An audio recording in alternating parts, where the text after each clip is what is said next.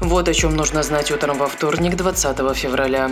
Польские фермеры планируют во вторник полностью перекрыть границу с Украиной. Как заявили организаторы протестов, они заблокируют не только погранпереходы, но и узлы связи, подъездные пути к перевалочным железнодорожным станциям и морским портам. Из-за блокады на границе застряли не только украинские грузовики, но и фуры с военной техникой для Украины. Конгрессмены предложили альтернативную версию законопроекта о помощи Украине, Израилю и Тайваню, включающий меры по укреплению южной границы США. Исходя из него, Киев может получить 47 миллиардов долларов, а Израиль – 10. Что касается защиты южных границ самих штатов, законодатели предложили восстановить правила, по которому просители убежища обязаны оставаться в Мексике до судебных слушаний.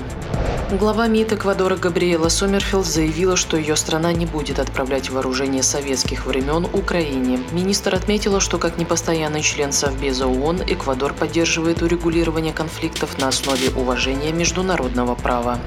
Высокий суд во вторник начнет рассматривать последнюю апелляцию основателя Wikileaks Джулиана Ассанжа на экстрадицию в США.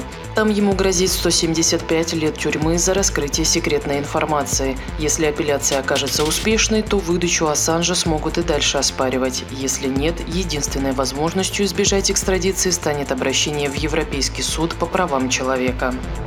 Сергей Лавров по итогам встречи со своим кубинским коллегой заявил, что Россия готова увеличить число рейсов на Кубу, если будет спрос у туристов. Сейчас, по словам министра, на остров летают две российские авиакомпании – «Россия» и «Нордвинд». Они выполняют до 11 рейсов в неделю. Следите за новостями в мобильном приложении сегодня и на сайте НТВ.